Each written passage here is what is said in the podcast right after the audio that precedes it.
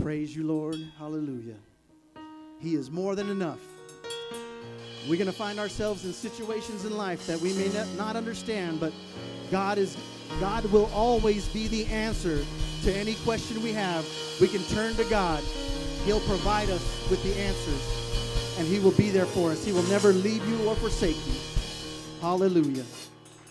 God is good. God is good. Turn to a neighbor and give them a greeting and, and a big smile. Well, we're going to do a communion service this evening. So, what I'm going to do is um, we are going to, I'm going to just discuss communion with, with the church for a minute. So, you may be seated.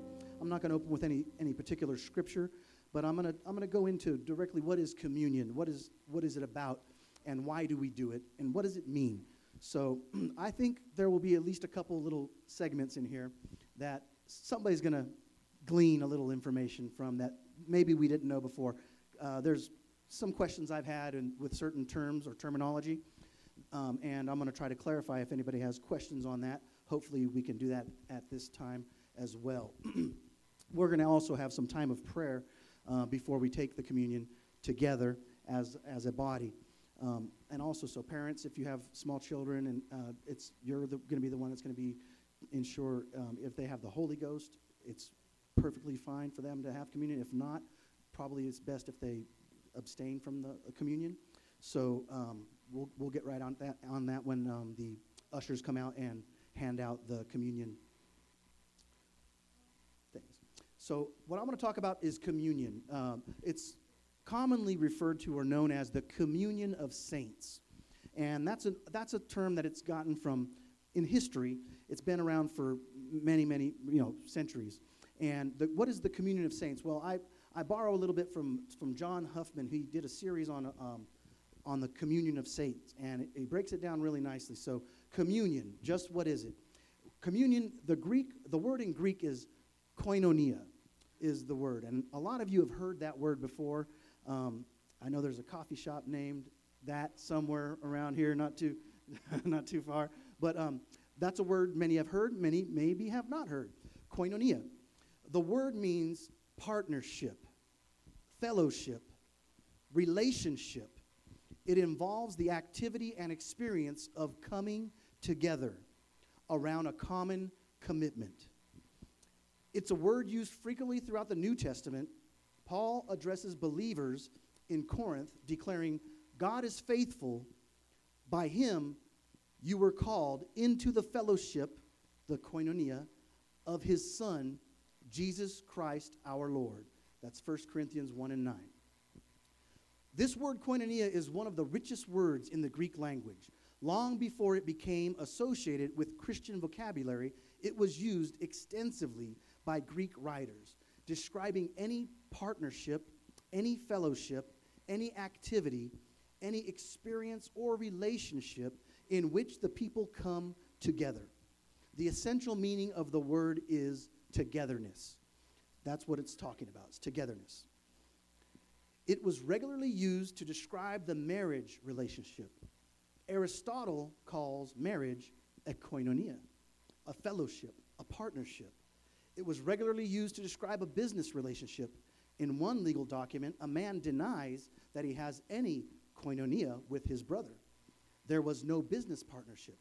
To frame this in a positive context, in a positive context, a business relationship in which two people would pool their resources to work together for common profit and common good would be seen as a communion, a koinonia, or partnership.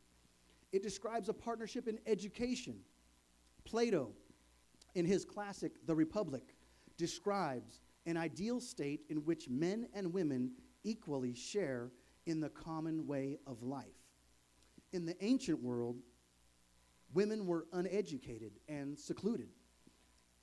Plato's vision is of a state where men and women will share not only in equal opportunity of education, but in privileges and responsibilities of the body politic. So it was a more true form than what was actually being practiced in their, in their modern time.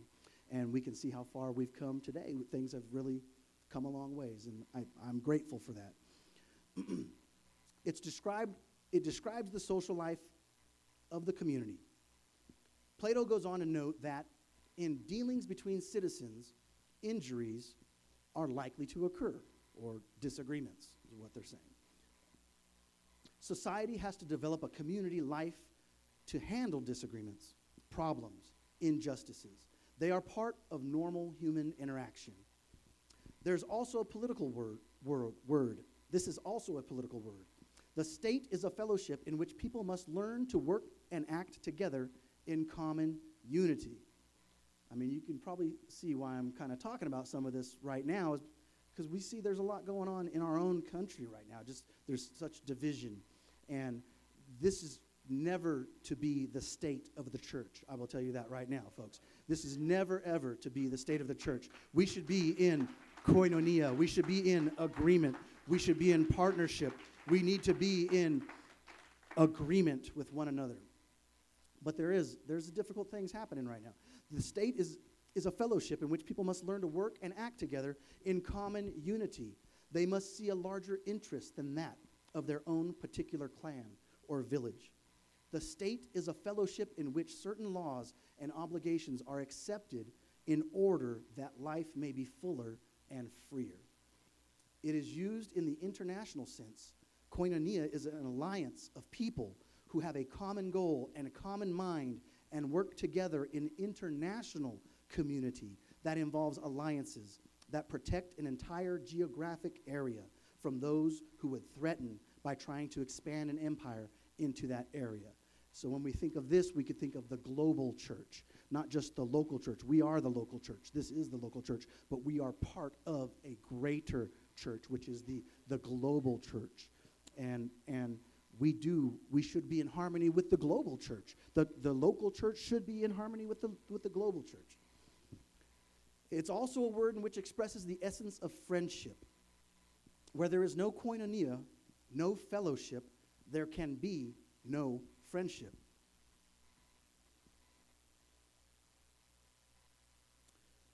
There can, uh, the two people have to learn how to share. Each has more by giving to the other. It is more blessed to give than to receive. Can, can you see all the various usages of the word communion? Making richer our understanding of it from the biblical perspective. You see this word with all of its richness used to describe the church of Jesus Christ, the gathered people who are brought together with a deep sense of fellowship, of partnership, of relationship. So that is the communion or the koinonia. What are, what are saints? What is the second part of the communion of saints, which we're going to partake, participate in? The saints. Well, we, we know that we refer to the people within the church as saints. Um, I don't say, well, hello, Saint Brennan or Brenson. How are you today, Saint? We don't. That's not. That's not the way we do that. But I'm going to explain a little bit of what we mean by that and why do we use that that term and, and why does it, it does apply to each and every one of us. It should apply to each and every one of us. the Greek word translated saints is hagioi, hagioi. This comes from the Greek word, I, I actually studied how to pronounce that word, so I'm, I think I'm getting it right. Uh, there, this comes from the Greek word for holy. It is related to the word sanctified or sanctification. So what we're, what we're about to do is, is partake in a holy observance, a holy, um, a holy act is what we're going to be participating, a sanctified act, something that we do for a specific purpose, not something that we do lightly and just, you know, I, I've, I've, be honest, I've been to churches that, that do communion every single service. And I, I, I don't understand why uh, it's, it's not biblical but the Bible says there's nothing in the Bible that says you can't have communion every service either. But it should be done properly. So we have to discern how we how we take communion and how we how we go about that. we observe this with some degree of frequency in the New Testament. The apostle Paul writes to the church at Corinth these words. To the church of God that is in Corinth, to those who are sanctified in Christ. So a key part of being a saint is somebody who's sanctified to Christ. Somebody who you have basically, it's saying that you have set your life apart to, to God's use, to God's desire for, for Him and Him alone. You serve one master, and that's Jesus Christ our Lord. There is no other. We have to understand that's, that's very important, and we have, to, we have to keep that in our minds as we go through um, certain, certain rituals or, or, or aspects of, of exercising our beliefs. Uh, who are sanctified in Christ Jesus, called to be saints. Hag- hagioi. That's a tough word for me. Hagioi. Together with all those who in every place call on the name of our Lord Jesus Christ, both their Lord and ours. Grace to you and peace from God our Father and the Lord Jesus Christ. That's 1 Corinthians um, 1, verses 2 through 3. The word saint throughout history has taken two types of meaning. One type of meaning is evidenced by our own immediate recoil at the thought of someone that someone might refer to us as a saint.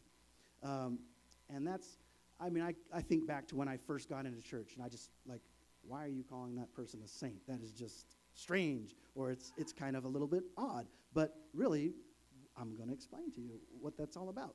Um, because we're not referring to him as a saint, as in sainthood. Um, we are familiar with St. Matthew, St. Mark, St. Luke, St. John. We are aware that there are particular persons throughout history who have been elevated to sainthood by the Pope, some of these canonized ecclesiastically because of the fact that they were martyrs, people who are known for heroic virtue and performance of specific miracles.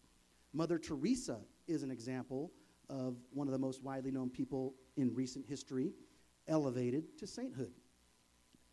Who of us here today would be presumptuous enough to put ourselves in a league, in her league of, of godliness, self sacrifice, and service to the poorest of the poor?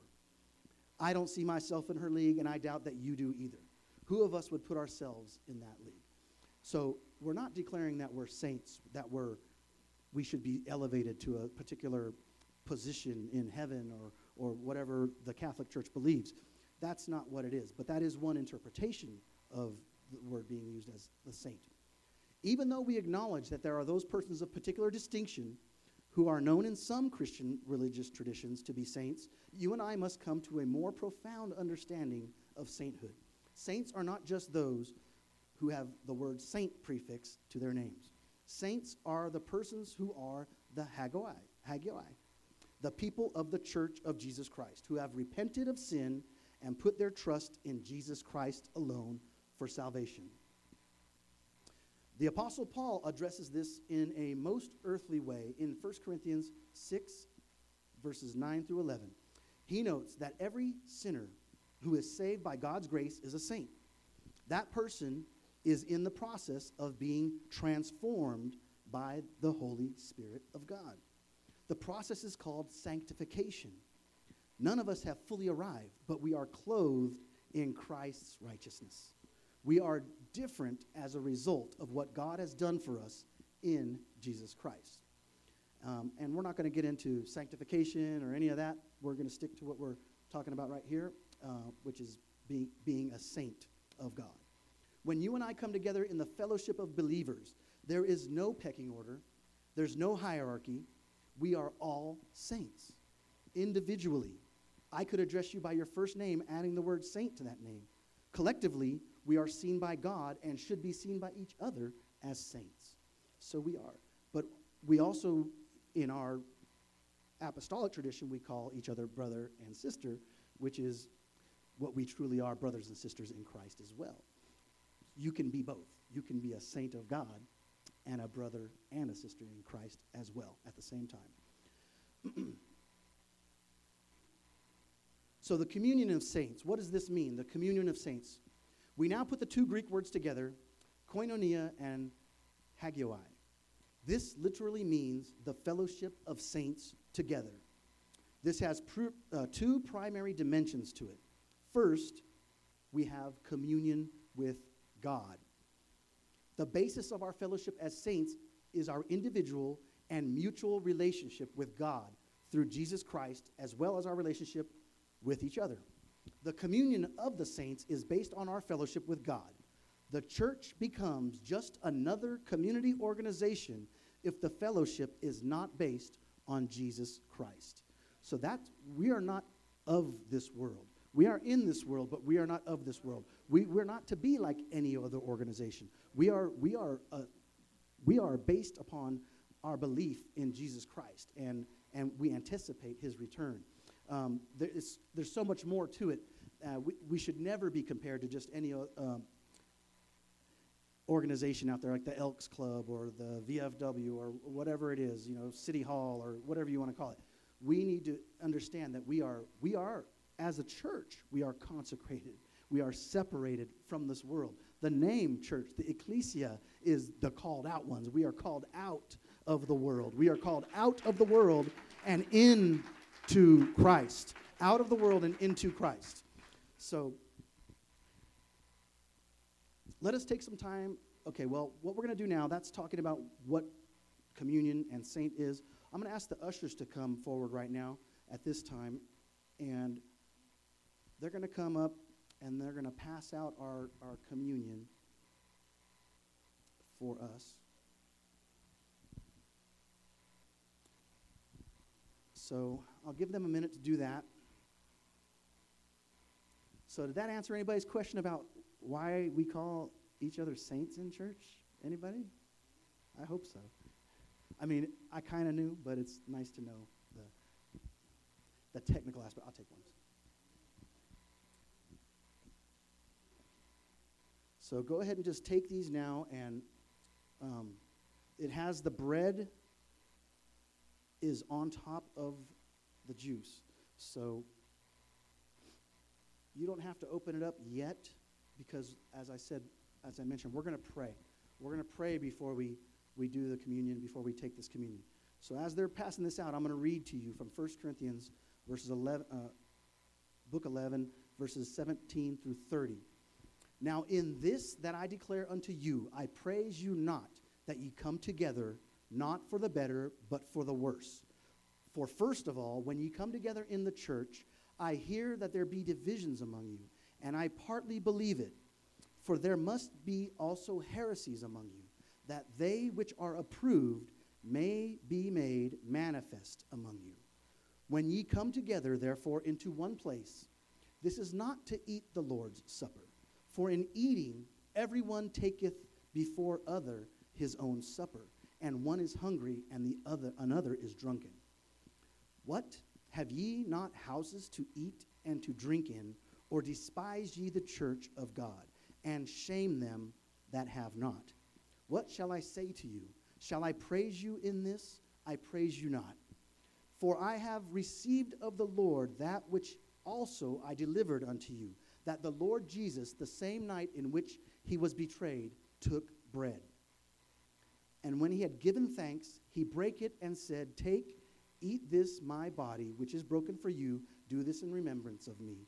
After the same manner, also, he took the cup when he had supped, saying, This cup is the New Testament in my blood. This do ye as often as ye drink it, in remembrance of me. For as often as ye eat this bread and drink this cup, ye do show the Lord's death till he come. Wherefore, whosoever shall eat this bread and drink this cup of the Lord unworthily shall be guilty of the body and the blood of the Lord. But let a man examine himself, and so let him eat of that bread and drink of that cup.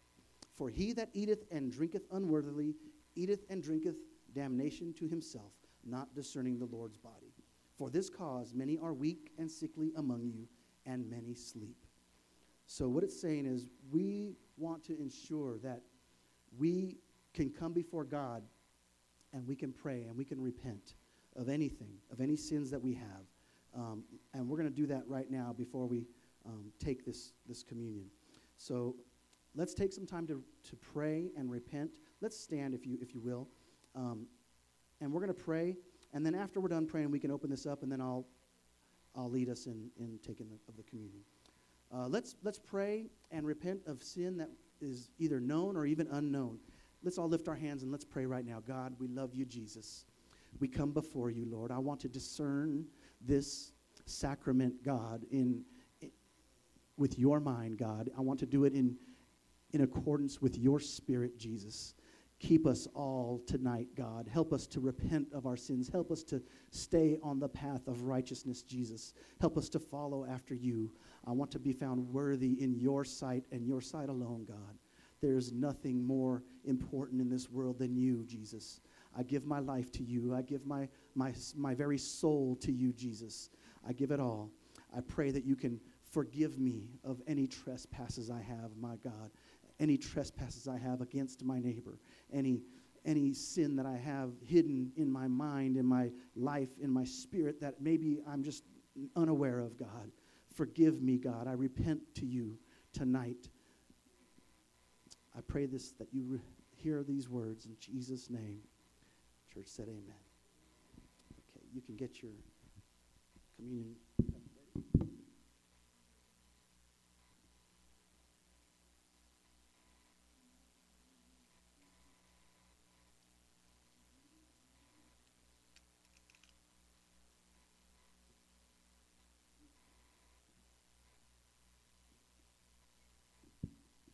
We'll do the bread first, so just in case you're.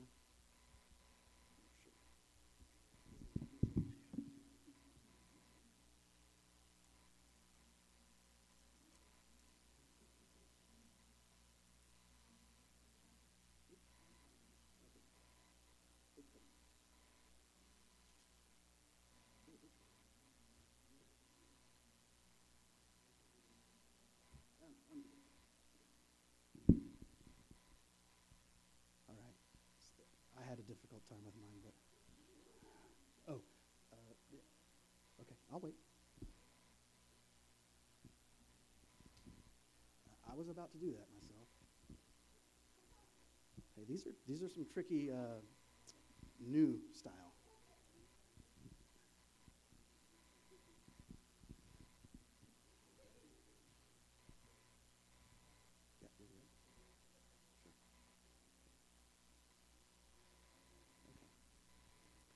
Jesus said, Take, eat. This is my body, which is broken for you. Do this in remembrance of me.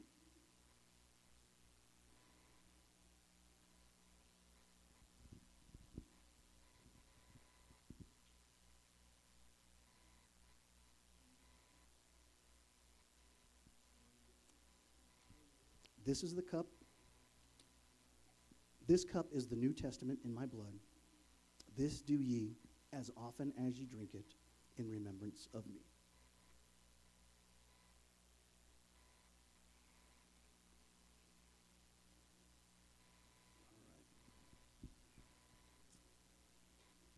Amen. Well, I guess the ushers will come by and pick up that. Um,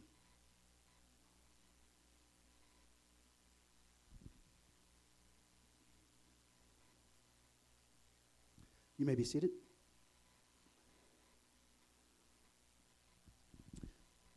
I'm really happy that we're starting off this new year. And taking communion is, yes, we sing songs and we, we, we, try to, we try to usher in the Spirit of God and His presence. But it's, it's something of a, I, I guess you could say, a somber, a, a, a mindful or a thoughtful process. So when we do this, hopefully it's something that we can, we can think about and dwell on, not just for these 20, 30 minutes we're going to be together here tonight, but we can think about it throughout the week and even further on. And we will, you know, we will take communion um, as, as uh, Pastor directs us in the future. But um, I know that sometimes all of us are not going to be here, and there's some are out of town. And uh, like Caleb, he was excited to hear that we were having communion because he, he missed it last time. And that's, that's very good. I mean, you, you should desire these things. These things are spiritual things that, that bring us closer to God, and they help us to, to, um, to be part of the koinonia, part of the fellowship, and part of one another. Um, I'm not going to be long. Uh, I'm just going to, I'm going to read a little bit, a little story. Uh, and it has a it has a good point that's related to what we're we're talking about here tonight. And uh, after that, um, I'm going to invite those of you, all of you, to come and, and pray and uh, come up into the altar and pray if you like. And, uh, and, that, that, then we're going to wrap, wrap things up. Um, cultural change. In a recent Breakpoint commentary, Eric Metaxas says this It was 1939, just before the outbreak of what would become known as the Second World War. Hitler was on the move. The dominoes were starting to fall. The British government, facing what Winston Churchill would soon call an ordeal of the most grievous kind, needed to bolster the people's flagging spirits. So it began producing a series of propaganda posters. One of them, with a bold red background, was to be used only in the event of an invasion. That invasion never came, and so the poster was never used.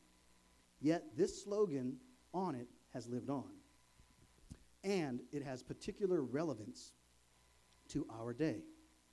The slogan was this Keep calm and carry on. Ah, that's, isn't that kind of strange? I thought that was funny because you, you hear it a lot these days. They have keep calm and everything else. But this was the slogan Keep calm and carry on. Keep calm and carry on. Now, let's face it, American society, while not facing an immediate existential threat, nevertheless faces cultural decay that is, directed, is a direct result of our lamentable rejection of the Judeo Christian worldview. And I mentioned something about this last time I was up here speaking, and it's, it's, it's very true what, what's happening today. Um, I believe that it's, we're, we're nearing the end times. Um, God is, is separating the wheat from the chaff. It, we, are, we are living in the last days. We can, God could come. God could come at any moment. And I, I truly believe that.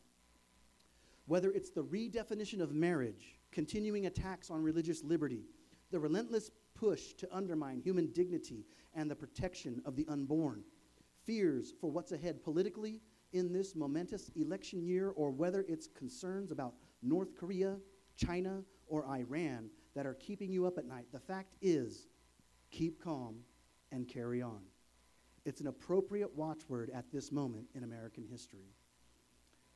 And I'm going to bring up a, a statement that I feel is relevant to this and was actually quoted to me on the telephone the other night. And that is, after this, live. Preached from Pastor Hood's sermon on Sunday. It really lines up almost directly with what's being said, with the context of keep calm and carry on. We have to live our lives. We have to move forward. We have to do God's work. We're here for a reason. You're here for a reason. You're not here by accident, church. You're, God needs you. God needs each and every one of you. God needs you. He needs me. But He also needs us because there's a saying that I used to say, and I, I believe it's very, very true. And the saying, it's, it's a teamwork kind of a saying, but it, it also applies to the church. And that is, uh, I don't know who, who said this before or where it came, came from, but the saying goes, all of us, or one of us is not as strong as all of us. One of us is not as strong as all of us. And, and that's true because n- not one single one of us is ever going to be stronger by ourselves than when we are together with fellow believers and fellow fellow saints, saints of God. None of us is as strong as all of us. And I've also heard it said, none of us is as smart as all of us. We need each other. We really do. We depend upon each other. The church is a body of believers. It's not individuals, it's a body of believers put together, fitly framed together. It really is. But we have to remember keep calm and carry on, and after this, live. And uh, when Pastor Hood, that gave me, he, he, he encouraged me. He, he, and his family are the ones that are um, suffering through a very, very tragic uh, loss. And he assured me, he says, Brother Diaz, after this, I'm going to live. That's what he said. And you know what? That means that the, the pastor he's, he stands behind what he's preaching in this pulpit. And there's nothing better than that. We need a pastor who stands behind his word, stands behind the word of God, stands behind this word right here. This, there's nothing more important than that. And we have that. We have that in our pastor. And he, encour- little did he know, he was encouraging himself, I'm sure. But he encouraged me because it's, it's tough to have to, to deal with, with anybody who's suffering loss. And we've all had some loss in the last year of uh, some sort or another, either friends, relatives, family. Now, of course, as followers of the Lord, we must keep calm and carry on. It's our duty. If this moment has taught us anything, it's that cultural power is fleeting. In the old days, calling yourself a Christian was a sure route to respectability. What, whatever you believed in your heart, as long as you proclaim yourself to be Christian, you are accepted as a Christian. These days, people don't even want to proclaim themselves as Christians, which there's some that do. I'm, I do not want to overgeneralize, but more and more, fewer are turning away from God. But that's okay because the church, the true church, is not going away. The true church is going, is getting stronger. The true church is growing. The apostolic church is growing. The apostolic Pentecostal faith is the fastest growing religious denomination in, in the world currently. And Christianity is still growing. If you, uh, I read something just today um, that was talking about um, Christianity in China and how I, am not sure exactly how long it was, but maybe 10 or 20 years ago, there was maybe 30 million people adhering to Christianity, or 30 million Bibles, they said. 30 million Bibles were printed in the Chinese language, uh, which they have many languages, I believe. But, um, but they say today that China is experiencing a revolution where they say by the year 2030, that they expect 200 million people to be following the Christian faith in China. So don't, because your neighbor chooses not to believe in Jesus Christ, does not mean that this world does not believe in Jesus Christ. 200 million would put, would put China as the largest Christian population on the face of the earth, and that's just in a few short years from now. Um, you could look up those statistics. I'm not, I'm not, um, I'm not standing by them 100%, but they're, they're in the ballpark. Um, that's just by what I recall from reading today. While that's still true in some quarters of being respected for being a Christian, now lots more people look on matters of faith with a jaundiced eye. And growing numbers of them aren't interested in old American ideal of religious tolerance. Yet, for all these unhappy and undeniable trends, we still called, we are still called, you guessed it, to keep calm and carry on. We must keep standing for righteousness, come what may. God remains on the throne. Church, God, I, I'm, if that's the only message I have tonight about all this, is that God is, is in control. God is on the throne. He will never fail us. He's never lost a battle. His train still fills the temple. Our God is awesome. And and we are in the right place, and you are in the right place. God brought you here, each and every one of you. So let's stand uh, around the sanctuary. If you'd like to come and play a little, uh, Branson, that'd be great. Um, we're just going to take a moment. We're going to come together as a community, a communion of fellowship together with our brothers and sisters in Christ. Um, if you're not comfortable to come up to the altar, that's okay. Um, pray where you are. And, uh, but I encourage you, let's, let's, let's join with somebody if you can. If you can find a friend or loved one or someone where it's appropriate, interlock your arm or put your arm around that person. And let's, let's pray. Let's pray for, for all those needs that we, we prayed for earlier. And let's continue to, to hold pastorhood and sisterhood up in our, in our prayers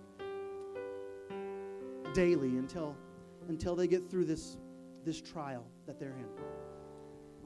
Let's take a moment to just pray and, and, and pray that we can have a year of blessing, a year of goodness, a year of, of love, joy, peace, of, of all the fruits of the Spirit that God can come and minister to us and through us help us, God. Help us to be used by you, Jesus. I want to win a soul to you this year, God. I don't want to just win one soul. I want to win more than one soul, God. I want to I want to be a, a beacon of light, Jesus. Help me to live my life in such a way that I could inspire someone to just to come through those doors and and give you a chance, God. It doesn't take you any time to to change someone's life, God. You could do it in the blink of an eye. And you already know the beginning from the end, Lord. I praise you. I love you. I worship you, Jesus. Stay with us today. Stay with us this evening, God. Stay with each and every one who's near and far tonight, God. I pray that you can continue to, to give blessings and, and to prosper those that love you, God, and that serve you, Jesus. Complete this work that you have begun in me, Lord. I know that I'm an unfinished product, God. I know that I'm just, I'm not even, maybe I'm not even halfway there yet, but Lord, continue to work in me, continue to work in, in my family and my loved ones, God, in my relationships inside here in the church, and also in my relationships outside of the church, God. I need you, Jesus. I need you to lead me in all the things that I do, Lord, in everything that I do, God. Help me to magnify you. Help me to, to build and, and to enrich the kingdom of heaven, God. That which is eternal, that which is going to exist from eternity. I need you, Lord. This church is for you, Jesus. We are with you each and every day, God. Let us move forward in this new year. Let us move forward. Let us, let us hear your voice, God. Let us cry out to you humbly that we can, we can receive from you the strength that we need to overcome any obstacle that may be placed in our way, Lord. I thank you, Jesus. I love you, my God. Hallelujah, Jesus. If you want to continue praying, just continue to pray right now and as the musician plays.